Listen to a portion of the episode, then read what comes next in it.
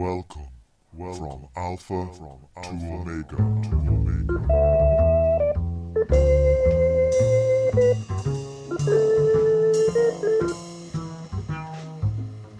Hello, and welcome to the 62nd episode of From Alpha to Omega. Today is Thursday, the 7th of May 2015, and I'm your host, Tom O'Brien. This week's show, released quite a bit later than planned, is brought to you by the very generous monthly subscribers, and of course by the new iTunes reviewer, Andrew DLY. Muchos gracias. You can follow the show Facebook, Twitter, and listen to it on your phone with TuneIn or Stitcher.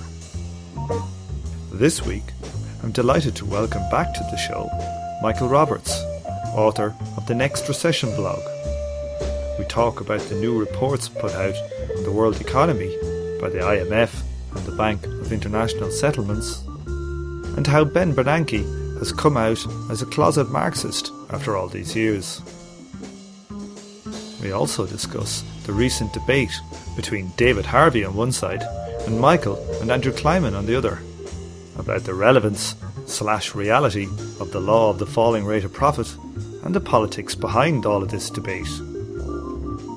We joined the conversation as I'm asking Michael whether there is a course on Das Kapital available in any UK economics department. I, I have a question for you before we start. Is there any place in England or the UK where you can actually study capital as an economics course? Uh, I'm not sure that there is. There's the two, if you like, heterodox universities, which is Kingston, which has the post Keynesian school under Stockhammer, uh, and now Steve Keen is head of department there.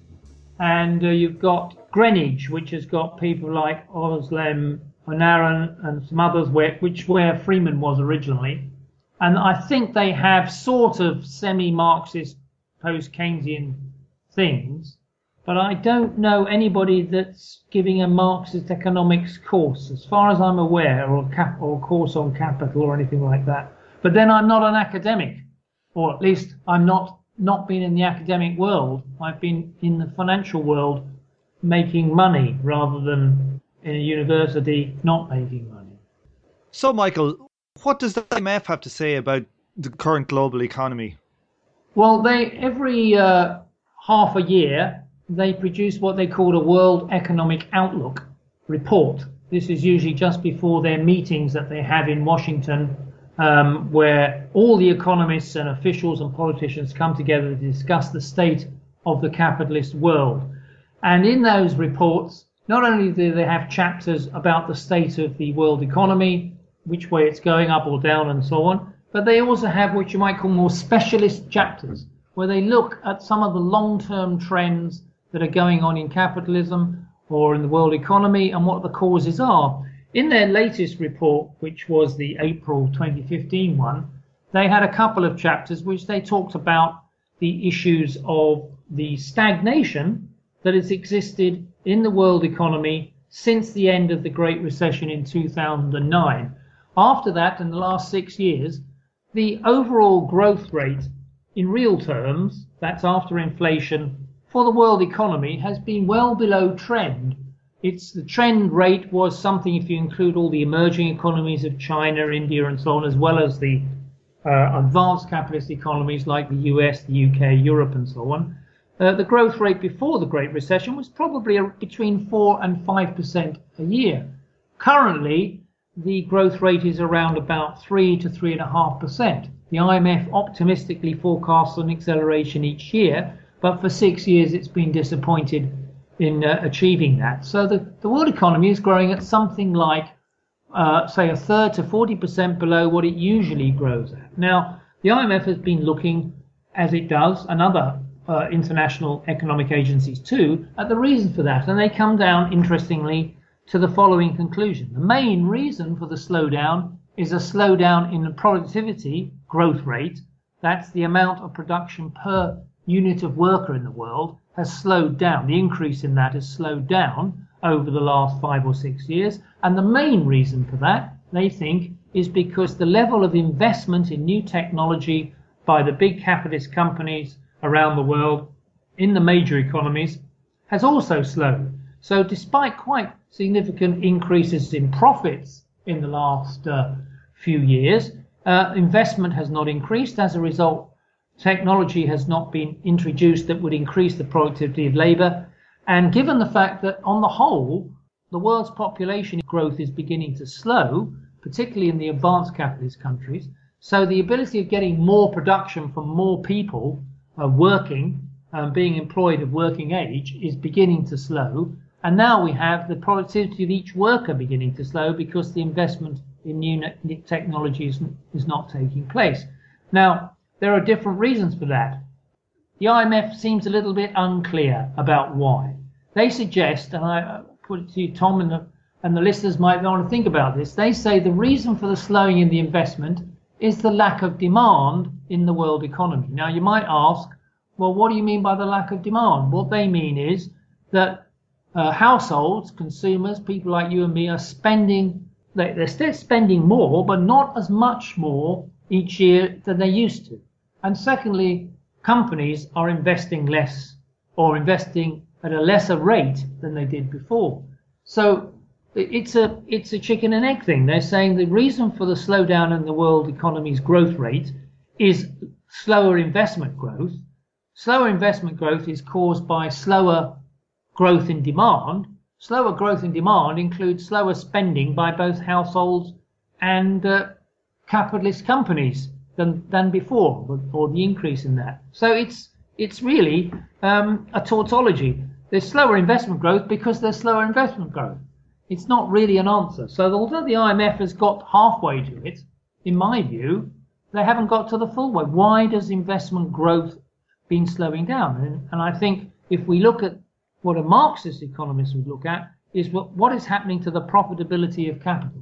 You said earlier there that the profitability rate had had improved. Why, why would the capitalists not jump back into investing then if it's if it's improved recently? This is a conundrum, yes, which were, many of us in the Marxist economics world are debating, as well as in mainstream economics. The mass of total amount of profits has increased since the Great Recession, but it fell a lot, and so did the profitability. There's two differences. Listeners should be aware. There's a difference between the total amount of profits that, say, an economy or a, a capitalist sector produces, and the profit per total investment that they've already advanced.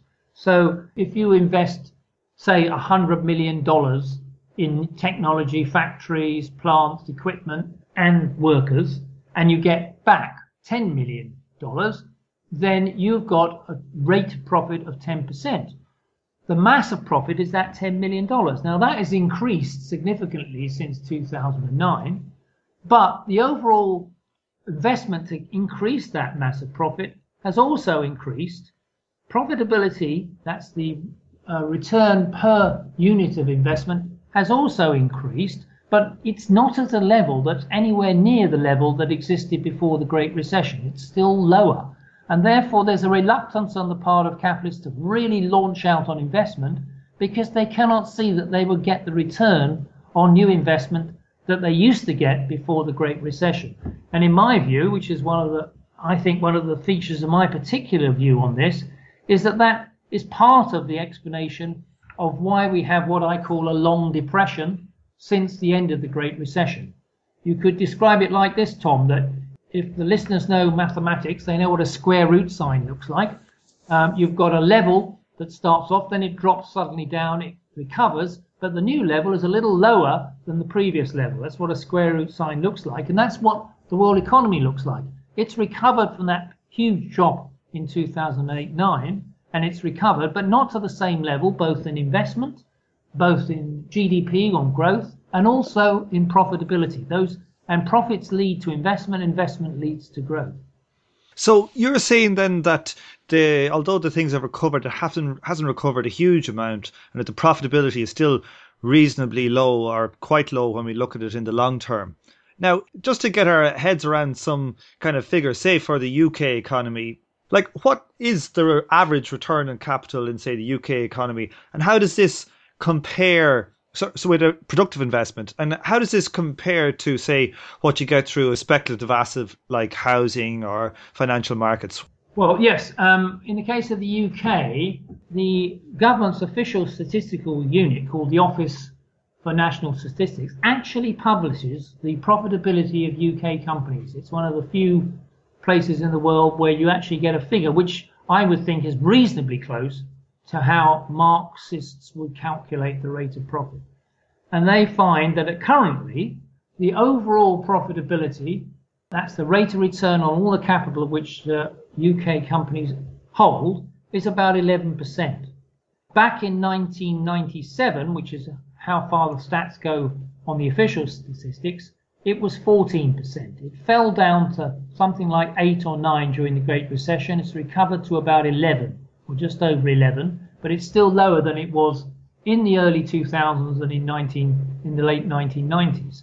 So how much lower? Well, that's 11 to 14. It's, it's not an insignificant amount. It's something like 20, 25% lower. That makes a big difference to the attitude towards uh, investing, particularly if new projects, given the, the borrowing requirements and debt and so on, really have to be at a sufficiently high threshold to make, and capitalists have raised their threshold for what they think is a viable investment project to a level on, on average, which is probably higher than that 11, 11%. They want more before they're prepared to make the investment. So they, so investment is slowed significantly. British business investment is really stagnating compared to where it was before the Great Recession.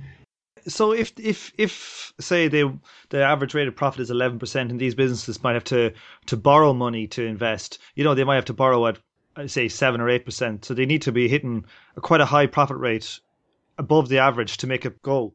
Yeah, they, on the whole, what they find is they can do better by going into the financial sector quite often in speculative areas and make a better return on that, particularly if they use the borrowing to leverage up, as we as they say in the financial world. You can leverage up your bet. So instead of just putting ten pound down, you can go and borrow a hundred pound, and you can put a hundred pounds down on a financial bet and make a lot more money if you bet right. And companies are doing this in one sense.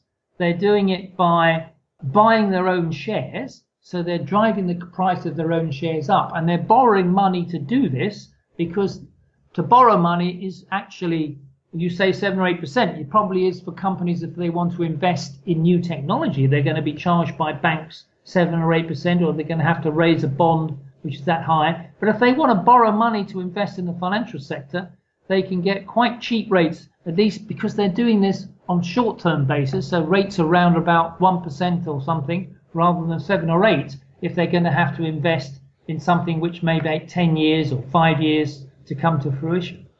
So, what does the BIS or the Bank of International Settlements have to say? How do, what do they see as the cause of this long term stagnation?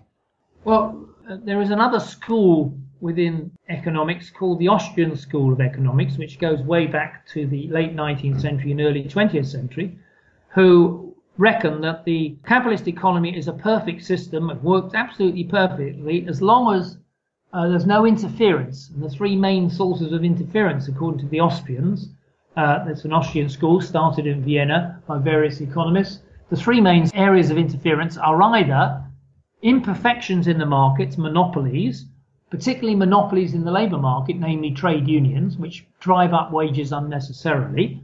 Um, secondly, monetary interference, setting up a central bank which tries to set the interest rates rather than let the market set the interest rate, and also governments in general by interfering with regulations, by taxing people, stimulating markets, and generally distorting the investment process. And by distorting the investment process, these interferences lead to malinvestment. So what you get is a, a credit cycle, a huge amount of investment going into things which are unproductive because it's been interfered with by these uh, forces outside the market.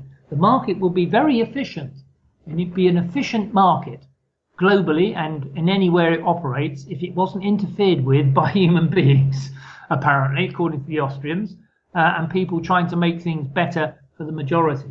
Uh, this interference causes malinvestment, causes a cycle of, of a credit boom and then a credit crash. So you get You have a booze up, you drink too much on credit, and then you have a hangover, which is really painful. And according to the Austrians, and according to the Bank of International Settlements, which broadly follows this uh, thesis of about the nature of, of capitalist economies, then the best thing to do in a hangover is not try to drink anymore, but just let the whole thing subside. Liquidate all the failed sectors of the economy, make people unemployed if they can't produce productively or they cost too much. And when things settle down again, the market can recover, as long as, of course, we don't have more interference. That's the BIS view. So they say at the currently at the moment there's been far too much interference uh, the Great Recession should have been allowed to find its own level and not be interfered with with monetary intervention by the Federal Reserve and other central banks or by fiscal policies to stimulate uh, spend more in order to try and keep the economy going Keynesian style. None of these things work. They only make things worse. And that's the BIS view. So they disagree with the IMF. The IMF says the problem is we probably need some more public investment because there's not enough capitalist investment and the Bank of International Settlements, the BIS, says no, don't interfere at all. Let the market find its own level. They came out on the side of Marx with respect to investment. Yes, they they saying that the well, they're saying two things. They say actually the profitability investment's too low. Of course, they they they claim that this is probably due to interference, but they say the profitability investment's too low, and that there's been a huge credit binge which has not been allowed to deleverage sufficiently and to be removed from the system so that profitability can rise. And until there's sufficient deleveraging, that's the favorite word. In other words, uh, lots of companies need to be made bankrupt, debts need to be written off or paid down. And until that's done, then you can't expect the world capitalist economy to recover to previous levels and investment to pick up because it's being blocked by this weight of dead capital and too much debt, which is still there. They, the BI spends a lot of time telling uh, everybody who reads their, I, I, can assure listeners, extremely boring publications uh, about the size of the debt which exists internationally in all the major economies, whether it's the US, the UK, China, and so on. And that needs to be cleared. This is not the view expressed by the other agencies who still hope they can get growth by actually stimulating the economy even with more debt. Now, I think I read somewhere that there's there's been a drop R and D research dollars spent by governments in the advanced economies since since the fall of the Soviet Union. Does this impact uh, on productivity and investment for for capitalist economies, seen as how they often piggyback on state research?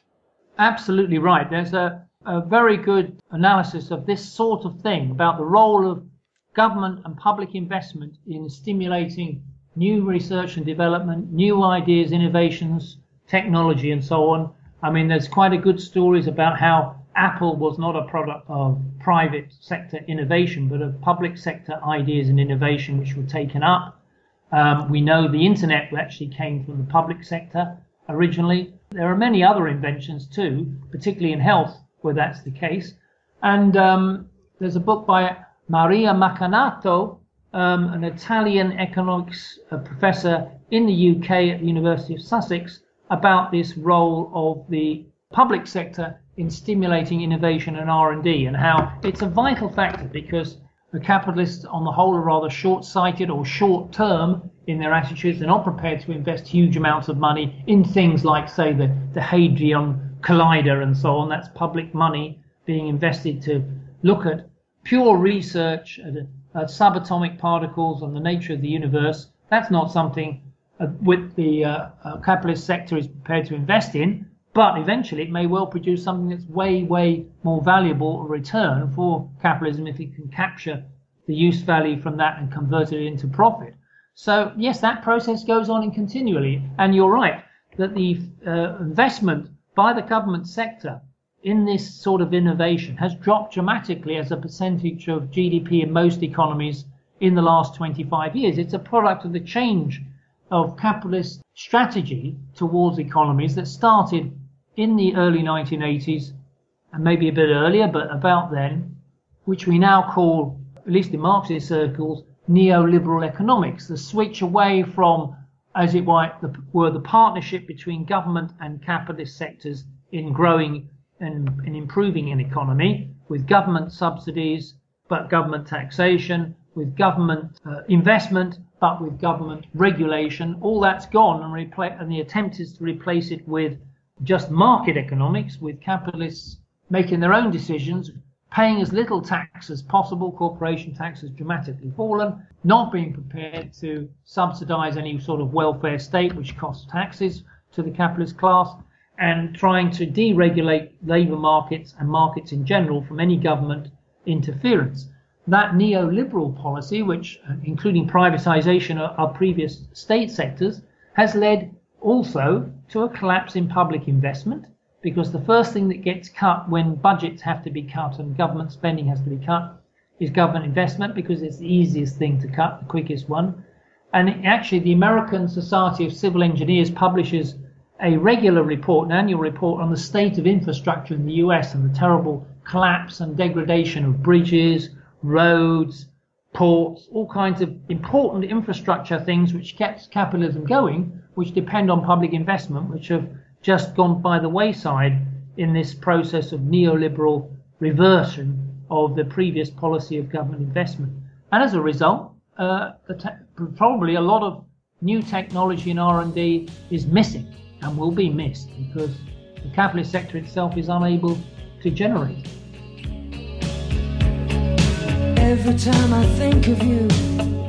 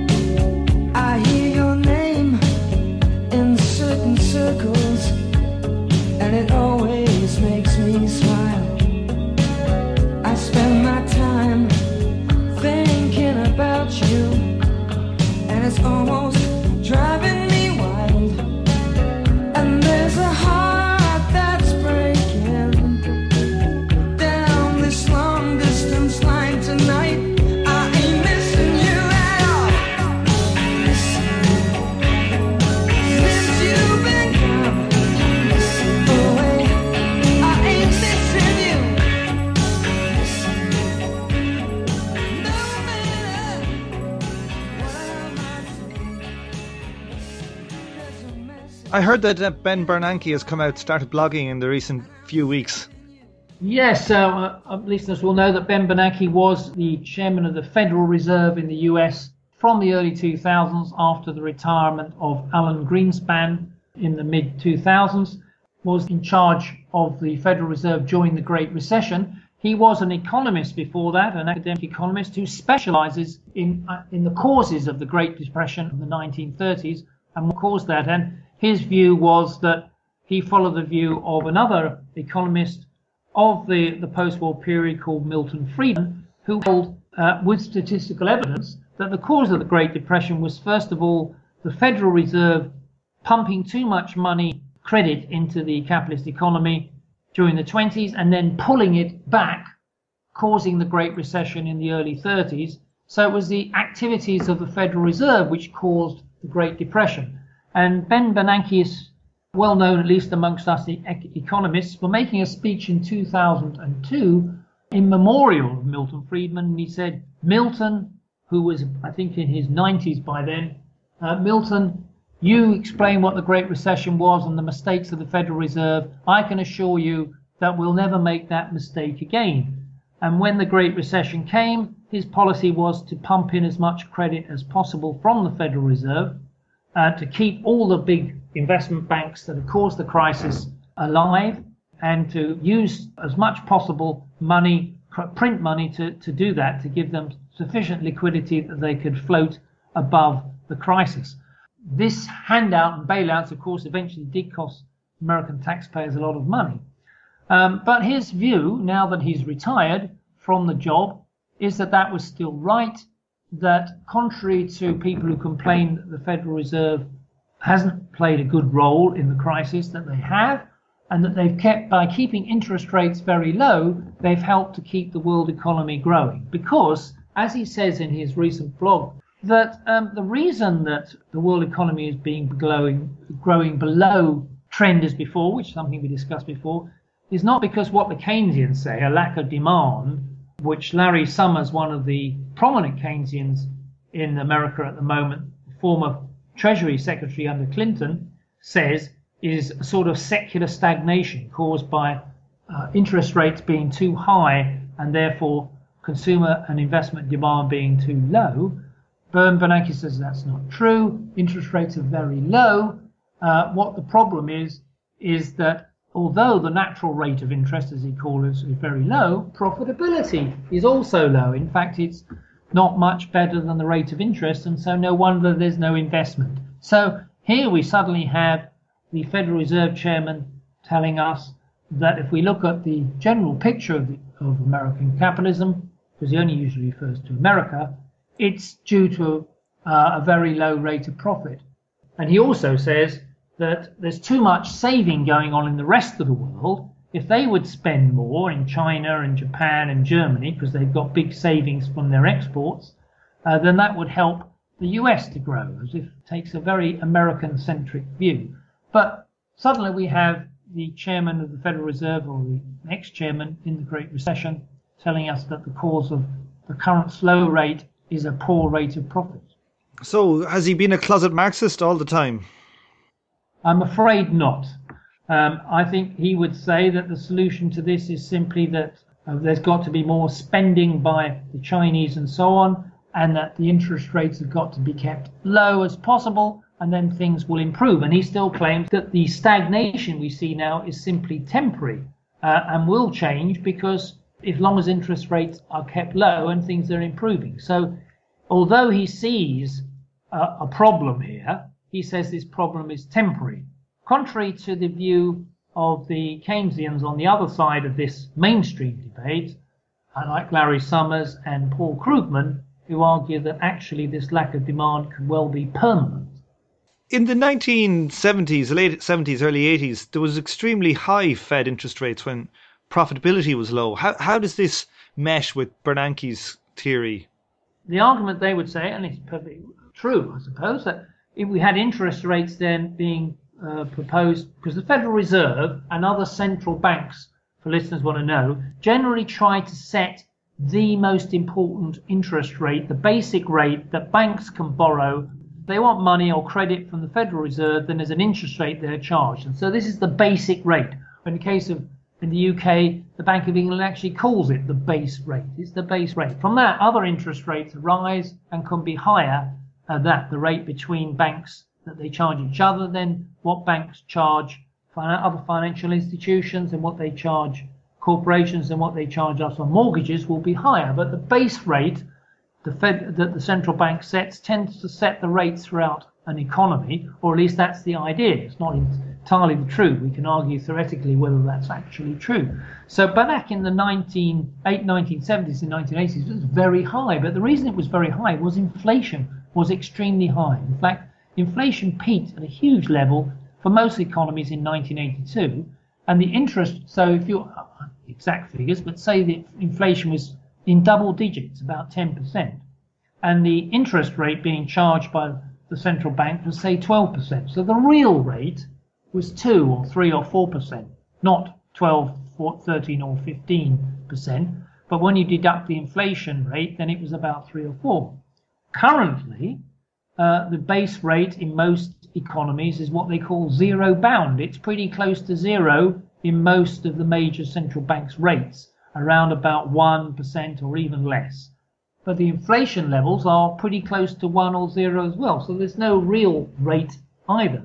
The real rate of interest is only slightly above zero. Back in the 1980s, it was a bit higher. It was more like three or four or five percent after inflation, which was re- extremely restrictive upon the ability of capitalists to make money. If their real uh, borrowing rate was something like five percent and they could only earn less than that or much more, then then investment was in deep trouble. So back in that, that period, there was a big drive by the central banks, led by Paul Volcker, who was then the governor of the Federal Reserve, to keep interest rates up really high in order to break the economy, force it into a recession, and get inflation down. So we had one of the deepest recessions in the post war period between 1980 and 1982. And then inflation did indeed, during that big recession and on, onwards afterwards, begin to come down as people changed their attitudes about the likelihood of prices rising. And prices began to fall. And we've been in a long downswing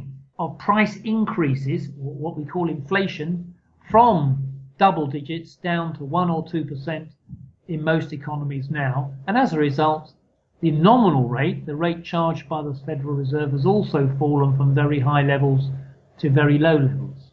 So I think Marx in Capital talks about the link between the rate of profit and the interest rate. Can you talk about this this concept? Yeah, just dualism or Well, yeah, I mean the the view of mainstream economics is that there is no profit really.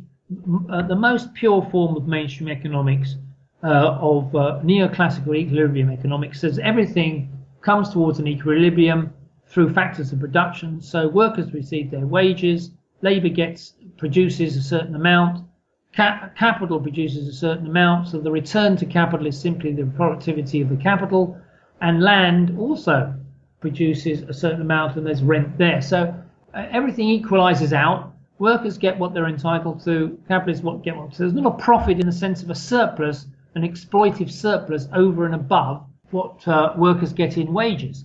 So in that sense, a concept of the profit doesn't exist in mainstream economics, particularly over the long term, as it all goes diminishes down to a level where everything is equal or uh, or disappears.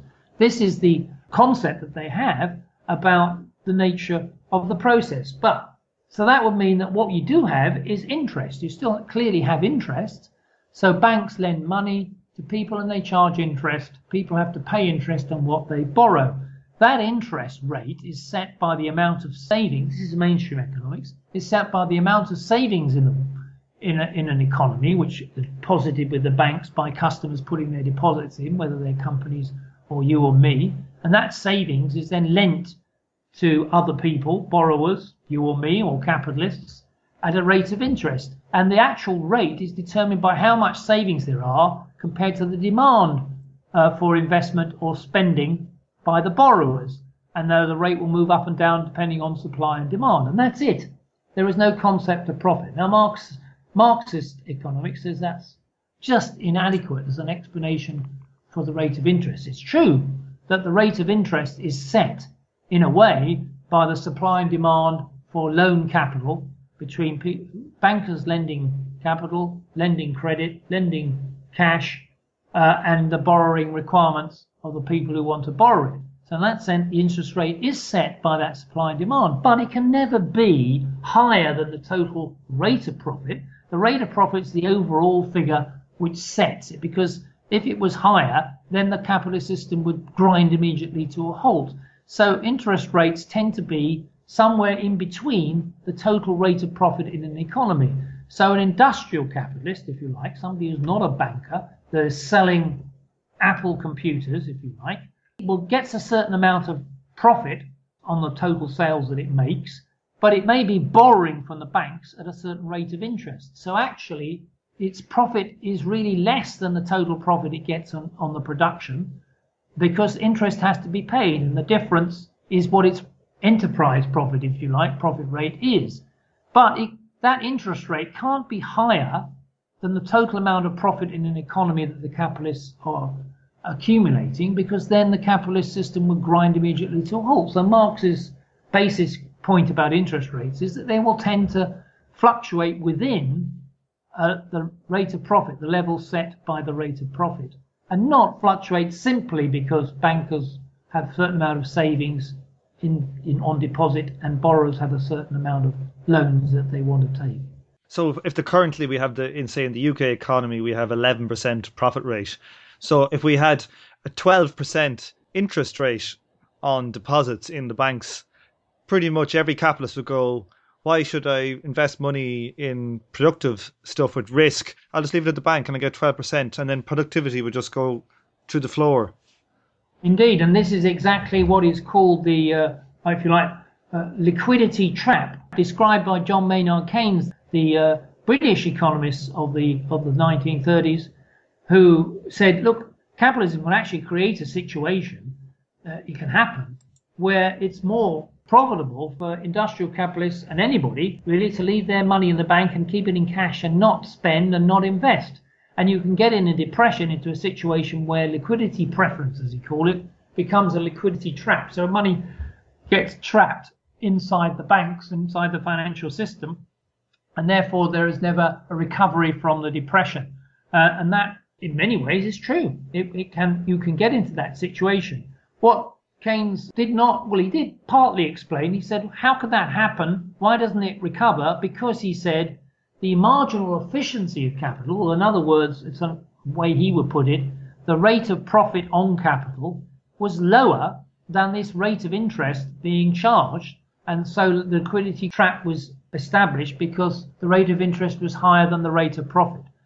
And you think, oh, well, perhaps Keynes agreed with Marx. Only he doesn't explain why the marginal efficiency of capital is lower. There's no explanation of that. It just suddenly is. So his rate of profit falls for no reason apart from some sort of change of attitude, what he called animal spirits by capitalists, and no other explanation is provided, which Marx does provide in his theory of, of crisis and, the, and profitability. But then also Keynes actually just forgets about that part of it and then concentrates on how we should get out of the liquidity trap by cutting interest rates, or if necessary, if that doesn't work, by governments spending more on investment that we just talked about before. So Keynes, Keynes and Keynesians like Paul Krugman, who's the big guru in the New York Times of Keynesianism now, have re- even written books in case of Krugman titled End Depression Now. He said, let's not worry about what caused the recession or the depression. Let's just work out how to get out of it. Uh, my view is that unless you understand what causes a recession and depressions, yes, you may be able to get out of it by some method, but you'll only come back to another one later on unless you begin to grasp why we have recurrent crises of booms and slumps in economies, capitalist economies. And Keynesian economics, although it explains this point about the interest rate that you raised, Tom, does not explain how we got there in the first place. There's an element of uh, a kind of a reliance on some kind of mass hysteria to explain this phenomenon. Indeed, there is uh, the view that the phrase was used as animal spirit, so that means to the listener listeners probably a bit weird. Uh, I think what is meant is if you can imagine you're getting into a euphoric state, uh, in the case of America, in an American football match, and you're absolutely gung ho about the side, and then suddenly everything goes wrong, and all that energy dissipates, and uh, you'll feel depressed now and you won't do anything at all. So you can get one moment you want to do absolutely everything and everything, every investment works. Borrowing more money is a good idea, it's fantastic, and then suddenly it isn't, and you shouldn't invest at all, and everything goes into a state of depression. So it's psychological. So the analysis here is presented as some sort of psychological change in the attitude, in particular, of capitalist investors, but also consumers, about the state of the economy and what they what they're going to benefit, how they're going to benefit from it.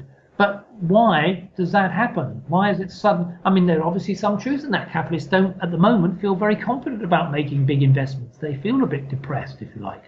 They're very cautious. Uh, and consumers are depressed because they still have a lot of debt. Uh, and they're not happy about spending too much. I mean, things have improved since 2009, but there's still that depressionary feel exists. But why did that happen? And uh, what is the what are the circumstances that get out of you get out of that? Does it just have to you have to have to wait, like the Austrians say, or do you have to sort of artificially stimulate people's enthusiasm by giving them another shot of beer, or what? There's nightness and there's phenytoin and Zyrtec and diazepam and lithium, temazepam, midazolam, clonazepam, testosterone, aldosterone and Valium and insulin and lignocaine and Piriton and Ventolin and Ritalin. There's cefuroxime, cefotaxime, kefalex and kefedrin and metronidazole and ketoconazole, trimethoprim, erythromycin, gentamicin, macrolides, nifedipine and actifed and sudafed and calpol with no sugar in.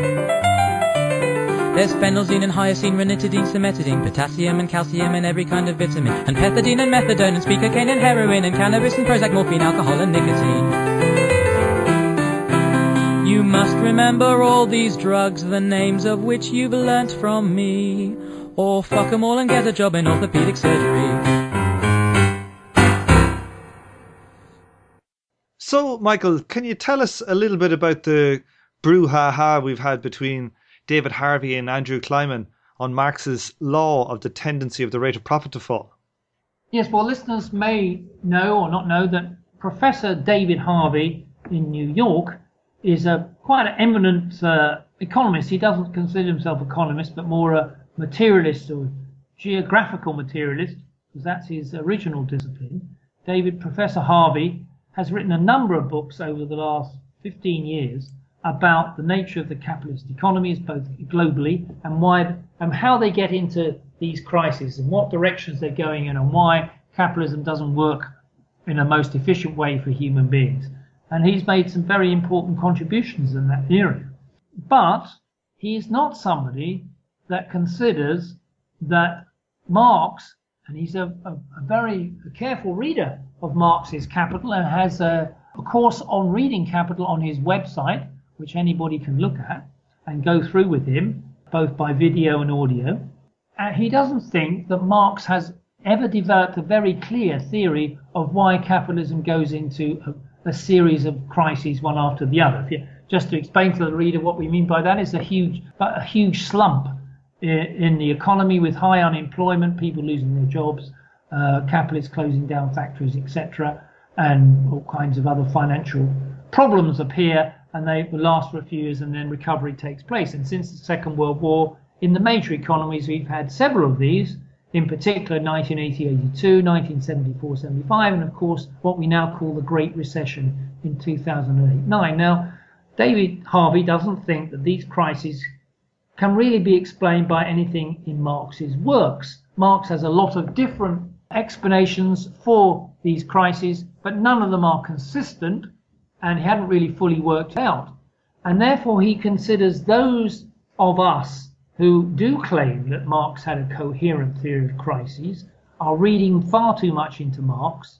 In particular, those of us who say that Marx's theory of crises is based on what you call, Tom, the law of the tendency of rate of profit to fall. I'm not going to explain what that, how that law works out exactly, but simply to say that we would argue that Marx does show that what causes crises, these recurrent crises, is that there's a tendency for the rate of profit in uh, capitalist economies over a period of time to fall. And listeners can see that if the profit of your investment begins to fall, you may be very reluctant to make further investments if you're about to lose money. And at a certain point, that profitability of each new investment actually turns into a loss. So investing more causes a loss. And the total amount of profit that you had before in one year falls the next year. Once the total amount of profit falls, you will start cutting back. You'll lay off labour, you'll close down some plants.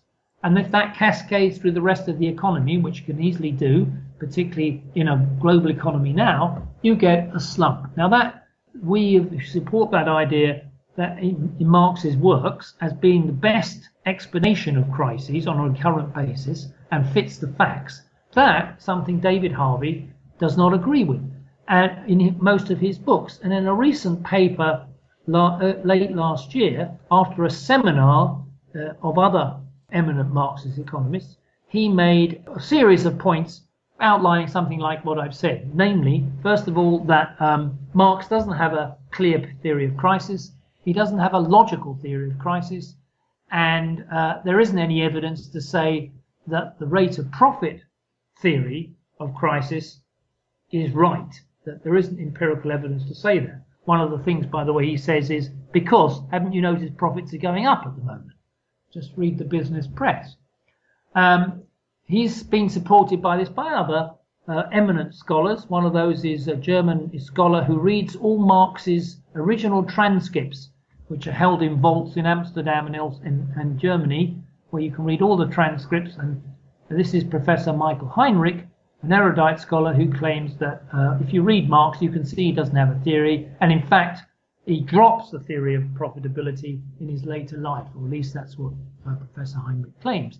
Uh, David Harvey thinks that's very convincing and says that we need to look elsewhere rather than the law of profitability for an explanation of crises. In fact, every crisis has a different cause, according to Professor Harvey, and there is no one general underlying cause of crises. Each one is different. Sometimes it's a stock market crisis, sometimes it's uh, perhaps not enough wages, sometimes it's too much debt, sometimes or credit, sometimes it's this, that, and the other. So there, it's multi causes. And those of us who think there's an underlying general cause which explain crises, mono causes like ourselves, are really barking up the wrong tree. So there's been a bit of a debate. I replied to Professor Harvey on my blog post and in a paper, and this is now going to be included in a collection of papers that uh, will bring together some of these arguments uh, that the university in Izmir in Turkey is going to publish next year, Harvey's paper and mine and others. Now, Andrew Kliman, whom I'm sure your listeners know well if they follow your podcast regularly, know that uh, is a, another well-known Marxist economist, obviously not well-known amongst all economists, but only amongst us Marxist economists, um, who has written some excellent books on defending Marx's theory, law of value, and his law of profitability as being perfectly logical and consistent, and providing an explanation of uh, capitalist crises and exploitation. And he's also written books trying to show empirically how that is also valid as an explanation of what's happened in the US in, with its various slumps uh, since the post-war period, as I have done in other works as well, and many other Marxist economists who hold to the Marxist law of profitability have done. Uh, and he's taken up David Harvey's arguments point by point in uh, his reply and papers as well. So this debate uh, continues. It has been going on continually amongst Marxist economists.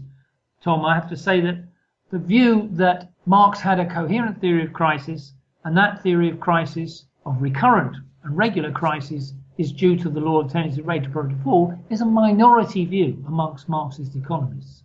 Most Marxist economists, and there's not many of us, probably think that it's that each crisis is a bit different. It's not due to this law of profitability, and in particular the Great Recession isn't, because surely profits rose quite significantly and profitability from the 1980s up towards the Great Recession, and therefore that couldn't be the cause. Well, a number of us have written papers empirically to show yes, it did rise, uh, not greatly. It's still way below where it was in the 1960s uh, in the US and in other countries, because there's also international work, and that it actually started to fall profitability globally and in the US in the early 2000s, so that profitability was falling before we got to the Great Recession at a level which was still below the 1960s. And then the massive profit falls. We can actually show that profits started to fall in total before investment and the crisis began, some 12 to 18 months before. Profits lead investment down, investment goes down, investment's the key cause of a recession. So the linkage, the causal linkage between the law of profitability as Marx expounded it in Capital and other works and crises can be made, and we think that argument remains valid despite the criticisms of Professor Harvey and the majority of other Marxist economists. I think I've watched the video of Professor Harvey from that conference he gave in Turkey on this, given this paper. And uh, as far as I remember, he said that his general diagnosis of the Great Recession was that it was from a crisis of overaccumulation. Now, I take it from this he means that there's a lack of good investments around, and it's not a problem with the rate of profit per se. Can you just talk a little bit on, on what he would mean here by overaccumulation? I, I have to struggle with Professor Harvey's explanation because it's not very clear to me exactly what he is saying. Sometimes he says it's due to sort of overproduction or uh, too much credit causing uh, capitalists unable to make, they've got too much debt so after the credit crunch and therefore future investments don't look very profitable. And as you say, it's going to be an overaccumulation, which we take to mean, listeners, that he means that capitalists keep producing for production's sake, they invest for, for investment's sake, they accumulate and accumulate, as Marx said, without considering whether they're going to get realize a good profit on that. Suddenly they find they don't. Investment opportunities start to fade, and uh, they're left with a load of uh, factories and plant and technology and commodities that they can't sell, and we have a slump. Well, that's and a slump, by the way, by definition, is having too much labor, too much factories, too much commodities. It's not really an explanation. it seems to me that Professor Harvey's explanation of crises is really a description of them when you're in it without explaining how we got there in the first place. Unless we're just going to say that capitalists go on blindly investing and producing way beyond what they can sell in markets. But then why can they sell them in markets for periods of time without uh, having a crisis? They're not being able to sell. Maybe for 10 or 20 years they can do it without any real blips, and then suddenly they have a nightmare. Uh, it doesn't seem to me that that's a sufficient explanation, unless you're going to say, which is what we're offered, is that each nightmare has a different cause. Sometimes it's because you drank too much whiskey, uh, and sometimes it's because you drank too much beer, or sometimes it's that you starved yourself of water. There's always different explanation, but there's no explanation of why you keep doing these things. when I look at these different arguments, a lot of times it seems to me that behind the veneer of, of these discussions, that there is sometimes a, a political reason for why people make certain arguments if the empirical evidence is, you know, not that hard to find out and it, it looks pretty good for the long term rate of profit, what what do you think could be the the political reason that might be driving a lot of Marxists to kind of disregard this kind of empirical evidence? Well, here we're into a controversial area, Tom, because I, have tried to avoid, you know, trying to p- avoid putting political motives on people who are presenting academic arguments. But you have a you have a point because the one thing that connects all the people who disagree with the the explanation I provided for crises that I think is in Marx's works, namely the law of the tendency of rate of profit to fall, the one thing that people who disagree with that agree on is that they provide explanations which actually capitalism could solve for itself. So if it's a question of too lower wages or too much inequality, which is the argument we get from some Marxists, and, and from non-Marxists like Thomas Piketty in his latest book, Inequality is a Terrible Thing and It's Getting Worse, then all we have to do is adjust the inequalities uh, through taxation or whatever methods, or raise wages, and capitalism won't have economic crises. It might have a political battle, but it won't have economic crisis. Or alternatively, if it's caused by too much credit, then maybe we need regulation of the banks uh, control of the banks. We need to stop credit being allowed to get out of control, which often capitalist politicians consider as, as things to do.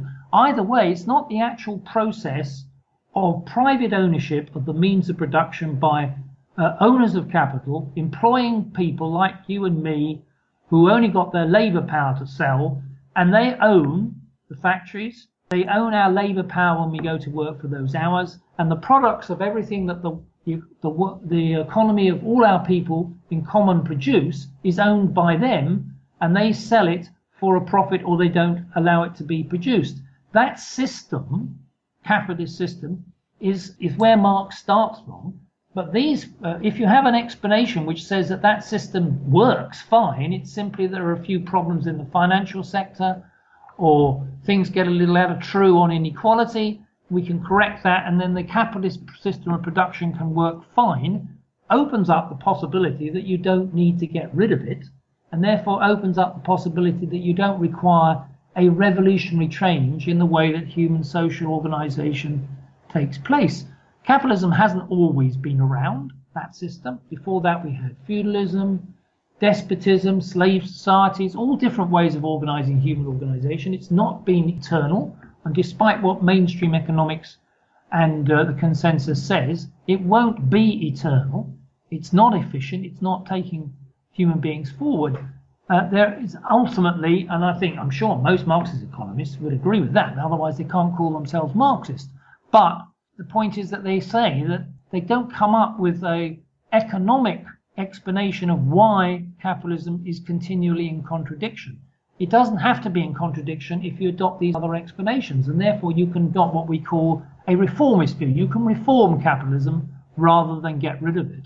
And that may be where you start to see the point that you're making, that it leads to a different conclusion about what to do politically and in action about the capitalist system we're in and the exploitation and the waste and the war that we have. And this is not new. There are lots of Marxists who eventually claimed that you could just reform capitalism in the history of the labour movement in the last 150 years. And many of our Marxist economists, if they don't have a, a, a view that there is an, an essential contradiction which causes recurrent crises, or these crises are just a series of different things which aren't related to the actual mode of production, open themselves up to adopting a reformist view about capitalism. Yeah, I, I, in that lecture I watched, he also said, which I, he has said before on on his videos that I've watched when I was reading Capital myself, that he doesn't consider, say, for example, the organic composition of capital to be a coherent concept. So that's like the composition, organic composition of capital is the ratio of, say, hu- human labor versus say you know capital on machines and on other parts. So he says that he doesn't see that that is a coherent concept which i just find very strange. I just don't understand how you know people have no problems with you know general relativity and quantum mechanics which are extremely hard concepts to get your head around. When you've got something that's relatively simple like organic composition of capital to say that it's incoherent it just seems kind of I I, just I'm kind of I get flabbergasted when I hear these type of comments by Marxists about Marxist work. It beggars belief. I mean, it's a very simple thing for listeners to understand that what Marx said in Volume One and throughout all his works was one of the biggest features that we can notice about the development of capitalism is the expansion of huge amounts of what we might call dead labor. In other words, not human beings to make things, human beings no longer just make things with their hands, they use tools. And then as they go on, the huge amount of development of technology in factories, all kinds of plants and technology, mechanization is a huge cost and also in just in, in numbers relative to human beings. There's been a dramatic increase in that ratio between investment in machinery and technology, plants, and all that again, and all the raw materials from around the world that we extracted from the earth and we circulate around to use against the number of human beings. The facts are there. That's clearly increased relative to the number of human beings working. That's how productivity of labor has increased. And that's the nature of the capitalist process. It's self-evident that it's increased and the data show it. How you can anybody could say that that's irrelevant to understanding what's going on in capitalism or is not coherent, it does beg a belief. I don't believe it. I do not believe. I don't believe it. I don't believe. I don't believe it.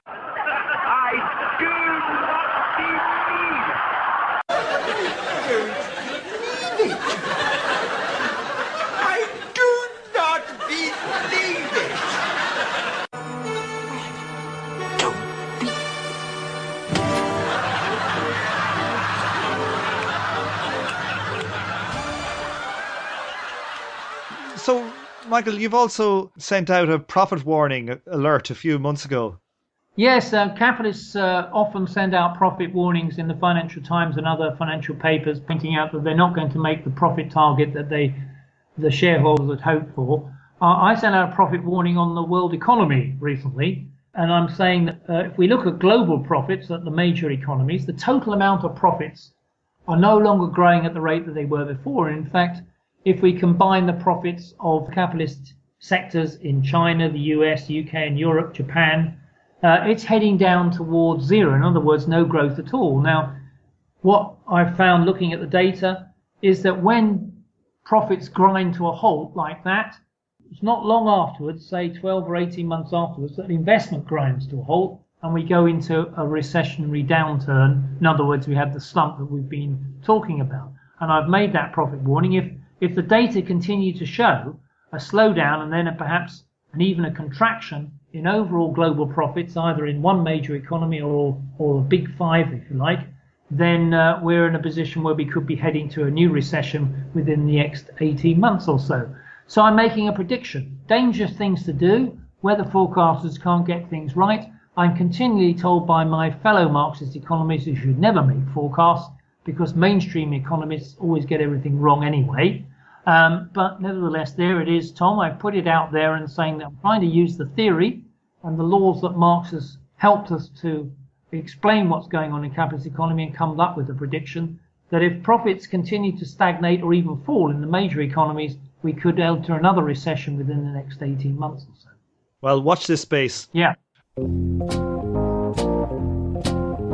Well, thanks very much for coming on the show today, Michael. Thank you.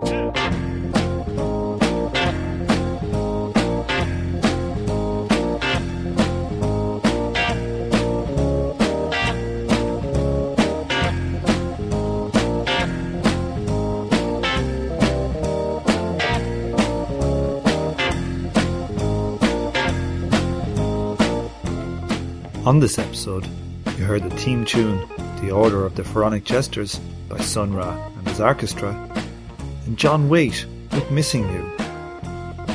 You also heard the amateur transplants, with The Drug Song, Victor Meldrew, and Disbelief, and you are now listening to Booker T and the MGs with Green Onions. Thanks for listening, and I hope you join me for the next episode From Alpha to Omega. And remember, want to leave a review for the show on iTunes, instructions are included in the show notes.